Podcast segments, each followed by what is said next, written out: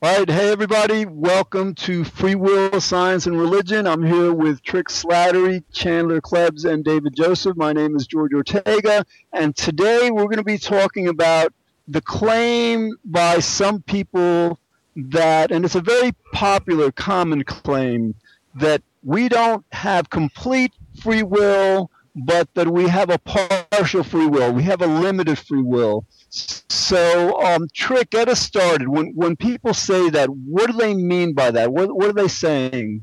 Yeah, I, it, it, always baffles me, George. I'm not really understanding exactly what they're saying. To tell you the truth, uh, um, I think I think some people mean some th- certain things, other people mean other things on it. Um, some people take the compatibilist position, and, and they, they think that that's the sort of free will that, that they can sometimes get, but yet I, and I, I think what it what it tends to be what it tends to when, when it tends to happen is people think that because um, there's these circumstances that people seem uh, appear to not be as free. For example, if they're addicted to something, or, or um, they have some brain disorder or something like that, they use that example, and then they, they, they say that this other example, when when you're when you're not in, in these stages, that's more free than this uh, uh, brain disease or, or, or, addiction stage.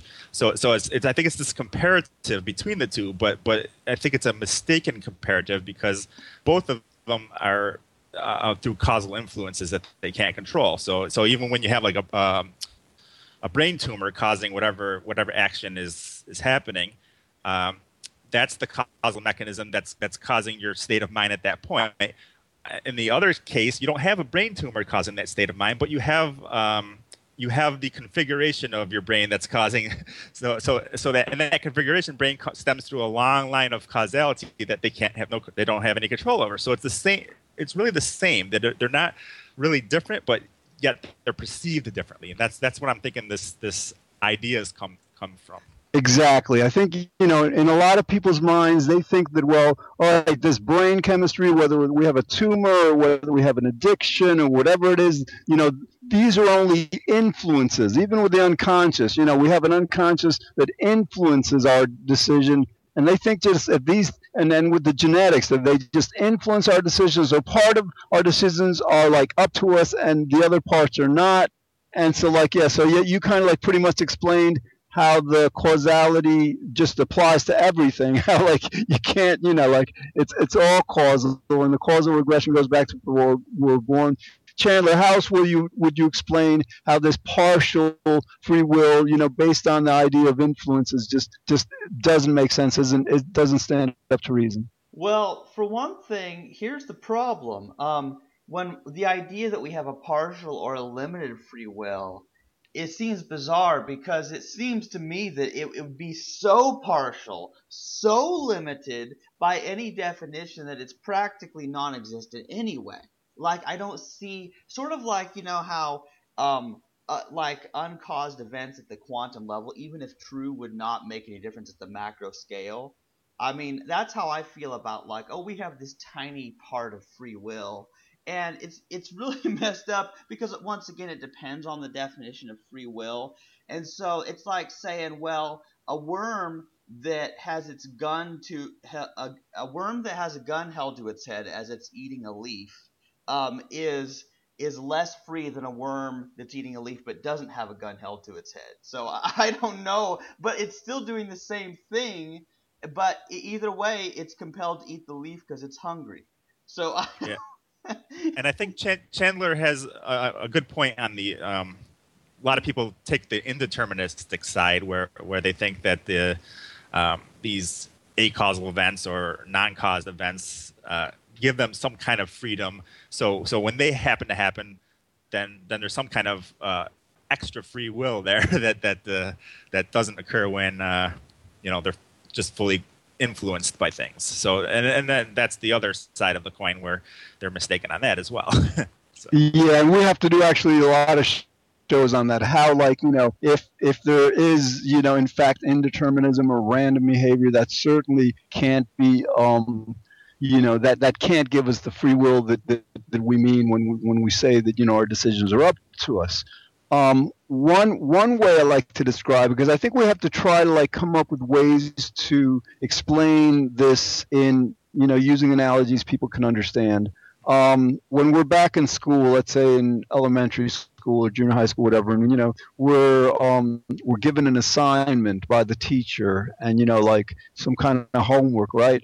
Uh, report or whatever, and let's say let's say one of our parents would like you know wants to get really involved in it, and let's say they do half of the report for us because they're into it, you know, they want to help us, but like then you know like um, then the teacher might say to us, "Well, wait a minute, is this really your work?" You know, because it doesn't seem to be. And so, like, basically, in that kind of example, it's basically like both you know your work and the work of whoever contributed so you can't really say it's yours so like in, in the same way if the unconscious if an addiction if some kind of like influence other people you know whatever it is is taking part in whatever decision we make we can't say it's a freely willed decision because that decision is in part based on whatever is influencing it yeah, and this idea that that a person's work is their own is stupid anyway. I mean, for example, if you're like a newspaper reporter, like you're writing a, a story, like you're getting information about an event that happened, you're writing a story. Well, you're not choosing what the story is. The story already happened. You're writing about an event that already happened, and and any sort of any sort of choosing that you know the whole figure of speech thing that people do is just about how the story is told. But you don't claim credit for the story. The reporter to take take credit for the story happening is just absurd. right. And I think I think another part of it is that people think that this little extra free will that that they are getting is part of um, the ability to do what they want. So so they're thinking, oh, it's because I, I wanted to do this and I was able to do what I wanted that that's a sort of a freedom. But but the fact of the matter is, what they want is determined way before they even want it. So so it's it's a, it's a catch twenty two there. You you can't you know use that absolutely as... right. And what, the way I look at it, I just say that when someone's doing what they want, they're doing their will, but I don't say free will.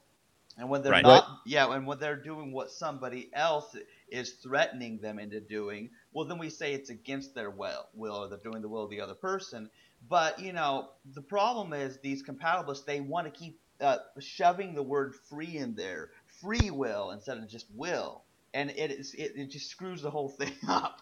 That's a good point. All right, so David, are you are you on board with this? Just the idea that like if if you know our unconscious is taking part in our decisions or, or if our conditioning our past conditioning is taking part in our decisions then that means we, we you know we really any kind of influence that's that's taking part in our decisions just really negates the the idea that we're uh, freely choosing our, our decisions? Yeah I, I think i'm there. I mean uh, i often get this when i'm i'm commenting to other people's comments on YouTube, uh, they'll start off just trying to blame someone basically, and then you come in and you say, "Well, look, there's no free will, and you know we're all products of our environment. So exactly where are you getting this blame from?" And suddenly, instead of defending the kind of free will and the blame that comes with that, they'll kind of start mentioning this thing called limited choice, and limited choice, you know, they they say it as we can choose freely from a limited set of choices. But to me, that's like saying I have like 10% free will or 20% free will. It, it doesn't really make sense to me. Excellent. So free will is either on or off. You know, it's like saying I can't just fly 10%. I either fly or I don't fly. I can't just fly a little bit. You know, it doesn't make sense to me. And it, all comes back to this illusion that, that people think that they have these options that are all viable options when only one of them are really ever viable uh, based on the causality of the past. So Absolutely. And you're right. This is important because you're right. Like when, for example, somebody with addiction, you know, people will say, well, you know, sure, they they may be addicted to alcohol or whatever it is to, you know, watching TV, whatever, but there's a part of them that can override that addiction. And like, I mean, the, the obvious answer to that, you know, if that were the case, then like, you know, anybody who's overweight and wanted to diet, whatever it is that, you know, that we'd want to do, we'd freely be able to do it. I mean, just the fact that, that we are like, you know, that we can't, um, that so many people can't overcome addictions, that we have these, these, um, these ways of being that we can't just willfully change. I mean, that, that demonstrates very clearly that, that we don't have that kind of free will people um, ascribe to us. Right, Right, yeah. If, And- I, if, and, I, uh, if I had free will, I would have the, the body of a Adonis rather than a Buddha. Exactly, and that applies to all of us. If I had a free will, I'd be blissed out every moment of every day. Exactly. Yeah, I- and, I think- and oh, what? Go ahead, Chandler. Go ahead, yeah, Chandler. well, what I was gonna say is, you know, yeah, people use this example of, oh, well, this person who is unable to quit smoking doesn't have free will because they can't choose to to quit smoking. However, well, then they'll point to someone who does quit smoking and and say, well, this person exercised their free will. And so we have to figure out how to respond to that because it's it's just the weirdest thing. You know, what's the cause for why they quit smoking? That's And a I good think- point.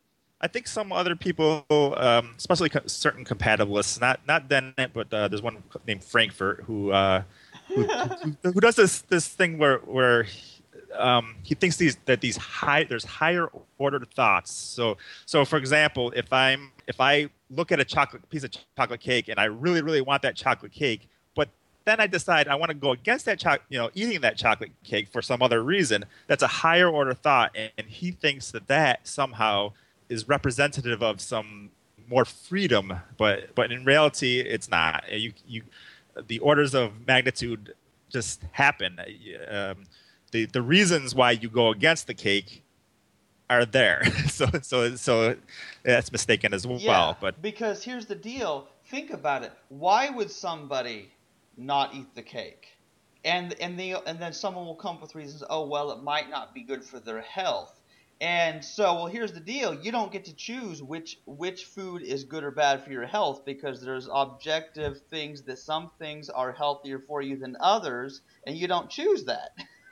right. Well, well, uh, yeah, and that's the thing. He's he, like he's it's the weighing between the health and the enjoyment of eating the cake, right? So so people think, oh well, if if if there's something that you desire, like wanting to eat that cake, but you go against it for some other objective, then that's some kind of uh, extra freedom, but it's not. Yeah, and, Yeah. and we've got again, we've got to do shows on how you know they can come up with those conclusions that, that really don't make sense. I mean, you're absolutely right. There's there's no logic behind them. I mean, basically, what what, what they're going, they're they're basically kind of like they they they have a, a need. They have an emotional need to believe in free will, and that need, you know, basically hijacks the reasoning. We've got to figure that out because that's going to be our, our one of our main challenges to to help people to overcome that but Ch- uh, Chandler, in terms of like answering your question, like when people say, "Well, yeah, all right, somebody who was like addicted um, was able to over the, overcome their addiction. Why can't the other person, right?" And I've had this, I've had this question asked me in, in a lot of the meetups that I that I host. And what I tend to do is then I start asking a series of questions. I'll ask the person, "All right, so like, let's say um, two people, one person overcomes the addiction, the other person doesn't, then the first question is what accounts for that? And then the answer might be, well, like the the one who overcame it had a better upbringing, you know, had you know their their parents, you know, disciplined them more or something, you know. And then then the question becomes, all right, well then uh, then is is is it um, up to one whether one's parents, you know, discipline one or not? In other words, like if if you engage a person in questions to determine why one person was able to, to uh, choose, let's say, the, the moral or right decision and the other person wasn't, you may take one or two or three questions, but you always get to a point at which, you know, it's pretty clear that whatever started that chain of causality was not in the person's control. Yes, once find- you get into the questioning of it, it becomes very apparent what the problem is. I find that very reason reasoning that you just mentioned there um, applies to uh, a lot of people that, that use the, the whole poverty thing. Like um, what they what they'll say is they'll see somebody that's in poverty, and then they'll uh, compare that with somebody else who was who was in poverty, who got out of poverty, who who was able to escalate themselves out of their you know their their um, unwealthy state, and they become wealthy. So they're saying, well, if this person can get out of poverty, so can anyone else. But uh, it's totally different causal chains there. So, so they're not recognizing this. So, it, but it, but it allows them to blame the people that are in poverty for um, because they could have put, or it seems to this person that they could have taken the same path as this other person who who got out of poverty and you know made it. Yeah, Exactly. And people become judgmental. They say, "Well, if I can do it, then you can do it." Right, and that's one of the reasons we're doing this show. In other words, like you know, this this this prejudice um, toward the poor, toward people that are disadvantaged in various ways. It's it's pervasive. It's it's you know, it's it's throughout society, and like so to the extent that people understand, no, you know, if somebody's like really poor, they they had different circumstances than a person who, who isn't poor you know. Then then i think that shifts because like with that understanding we blame the individual and since we're mistakenly blaming blaming the individual we can't expre- expect much progress. In other words like some some people might be able to like you know summon up more willpower by people telling them you know it's completely up to you but the vast majority won't because the influences are within society. So to the extent we you know explain to people that that, that you know reasoning doesn't make sense that it's really the societal influences that are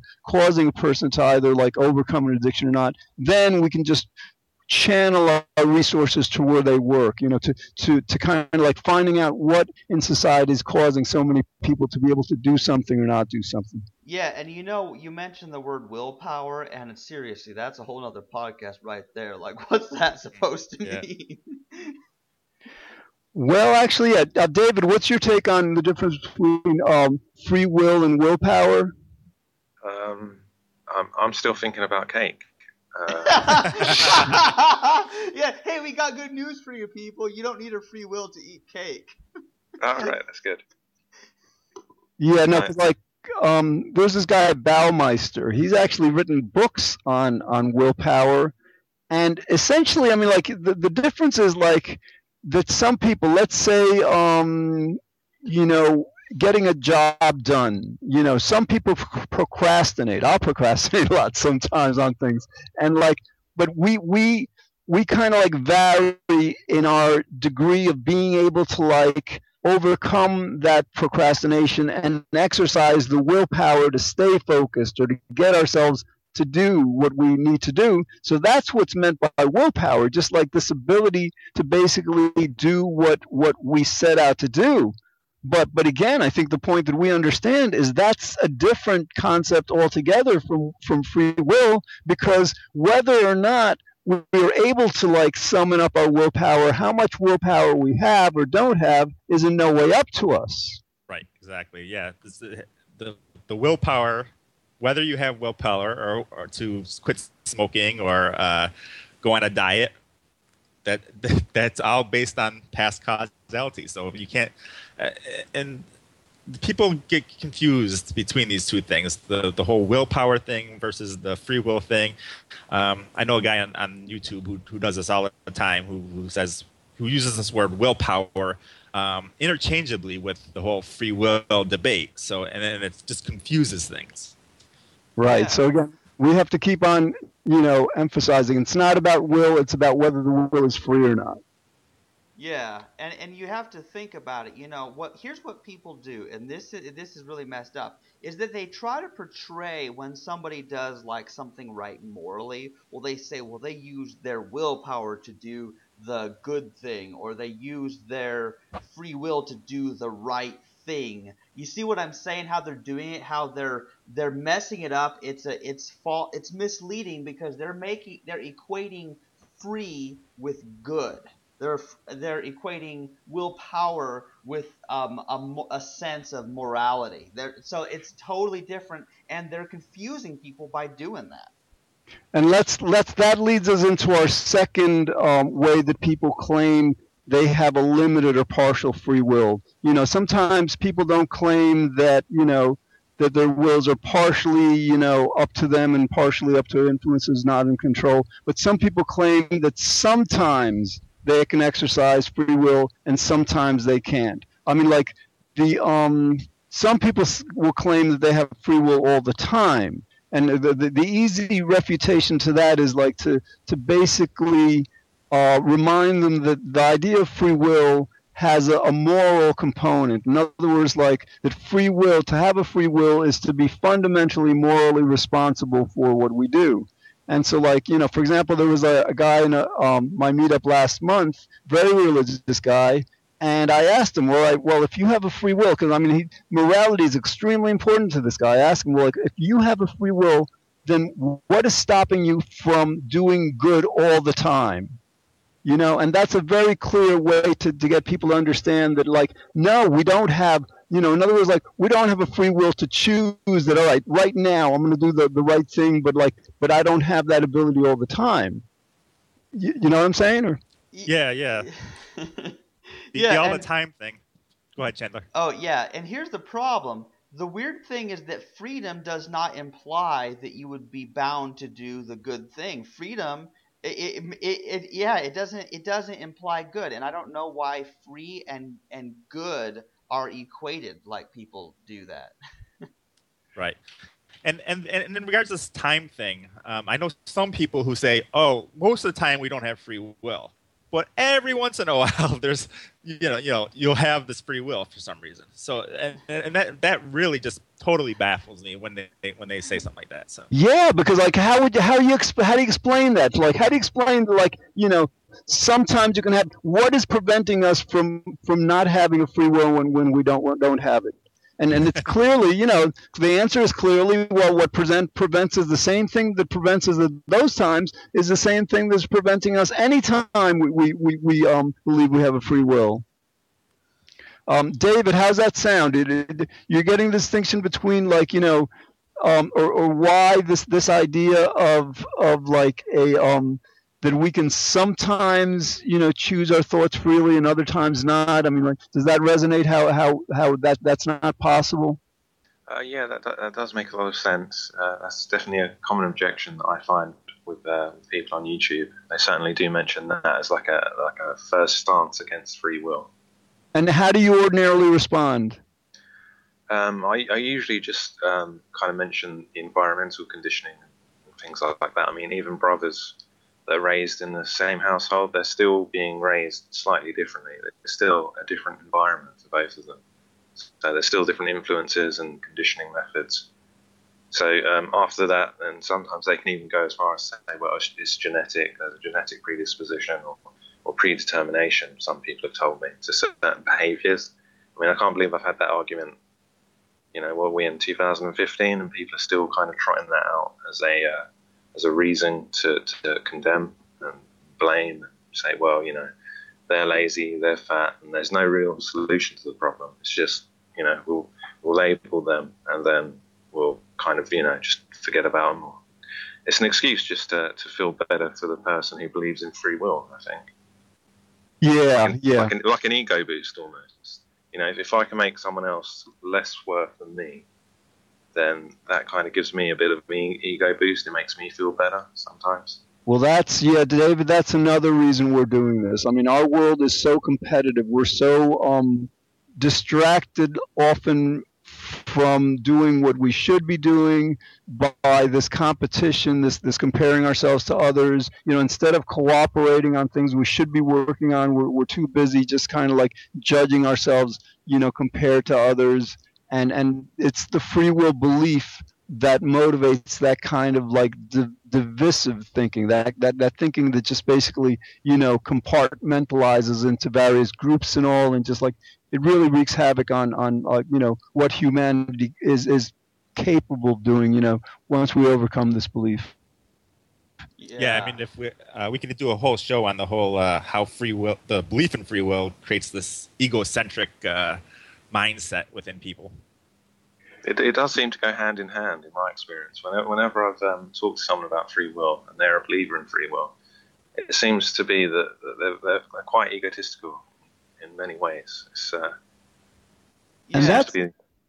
go ahead, Chandler. Yeah, well, you know, there's this saying that I keep seeing on Facebook, and it drives me crazy. There's this statement: correlation does not equal causation, but you have to consider when you see that two things are related, they're correlated. That whenever this person has this free will belief, that, that they that it also has a tendency to produce arrogance, ego, egocentrism, and all that inequality.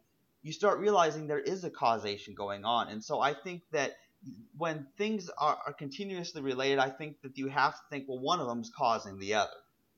Yeah, the, the, that that term is really correlation doesn't necessarily um, re, um, lead to causation. So, so in other words, if you open the freezer door or refrigerator door and someone in the other end of the room gets a chill, it doesn't necessarily mean that you open the, that door caused that chill. Uh, that that's the correlation we see, but it could be some other factor that's causing it. But there are you know correlations that we do see that that we can infer causality 100% from. So it's it's uh, it's it just it just means it's not necessarily the case that, that something that's correlated is caused. So Right, and I get that, but I think what happens is when you see a continuous correlation over repeated right. experiments, well, then you you've got some evidence that there's a causation. Right, striking a match on a hard surface, you know, a rough surface, causes the match to light. You know, uh, uh, you, you, can do that a thousand times and it'll light. It's not just correlation. It's you, you understand that there's causation there. So right, and again, trick as you were saying, like with with a correlation, correlation is is involving two two events. And like the, the sailing point here is that both events are subject to causality. They may not be causing each other, as you said, but there's right. there's obviously a cause to both of them. Exactly. Okay, we've got about three minutes left. Um, so again, like basically this idea that, that we have a limited free will just doesn't make sense. And now let, let's apply this actually to our unconscious. Can somebody explain how our unconscious makes it um, impossible to claim that, that we have like, you know, a partial free will that, you know, that, you know, part of what we, we do is up to us and that, that gives us freedom? All of our conscious thoughts come about through unconscious processes. So, um, it, and and when you have a conscious thought, it, it might configure the next unconscious thought, but that conscious thought was part of the process of another unconscious thought. So it all stems back to um, a chain of unconscious things that lead to conscious things. so so you can't you can't be um, free to have these conscious uh, qualities that you want because prior it comes from an unconscious state, basically. Right. So explain uh, uh, a bit more why why the, these um, these um, decisions originate within our unconscious. Why they originate? What within the unconscious? Why why you know? In other words, like they they're they're they're um they're decided by the unconscious, and then we become conscious of them because that's part of the causal process. You can't you can't have um, something leading to something else um, that's always conscious. You have you have a, an unconscious state leading to a conscious state. Um, otherwise, you just have conscious state leading to conscious state to conscious state, and that that's not what we see. We see unconscious leading to conscious states. Excellent. And as Libet's experiments pointed out, you know, I think we have even like evidence that you know, like you know thoughts that we attribute to our conscious mind are actually you know initiated like seconds you know up to 10 seconds before actually we're conscious of this. All right guys this has been great. So i think i think people understand that you know this notion that that we have a limited free will is not viable. It's not logical. Free will is like you know you either have it completely or you don't. It's like a light being on or being off. And i think to the extent that, that people understand that distinction, then that might help them, you know, better understand, you know, why why we just never have free will in, in any degree. Um, okay, got about a minute left. Um, any thoughts of like what our next episode should should uh, focus on? Hmm. I, I'm yeah, I'm thinking, but I, I'm not sure. Um, have, have we done anything on the uh, is it called the hedonic principle? I think Excellent. you mentioned before. Yeah, David, that's yeah. We, we've got to do one. In other words, like if we're hardwired to seek pleasure and avoid pain, every decision we're going to make is going to reflect that that conditioning, that that um hardwired bi- biological drive or whatever. All right, guys, thanks. This has been great. This is um this is the Free Will Science and Religion podcast. We'll be back again with another episode. Thanks.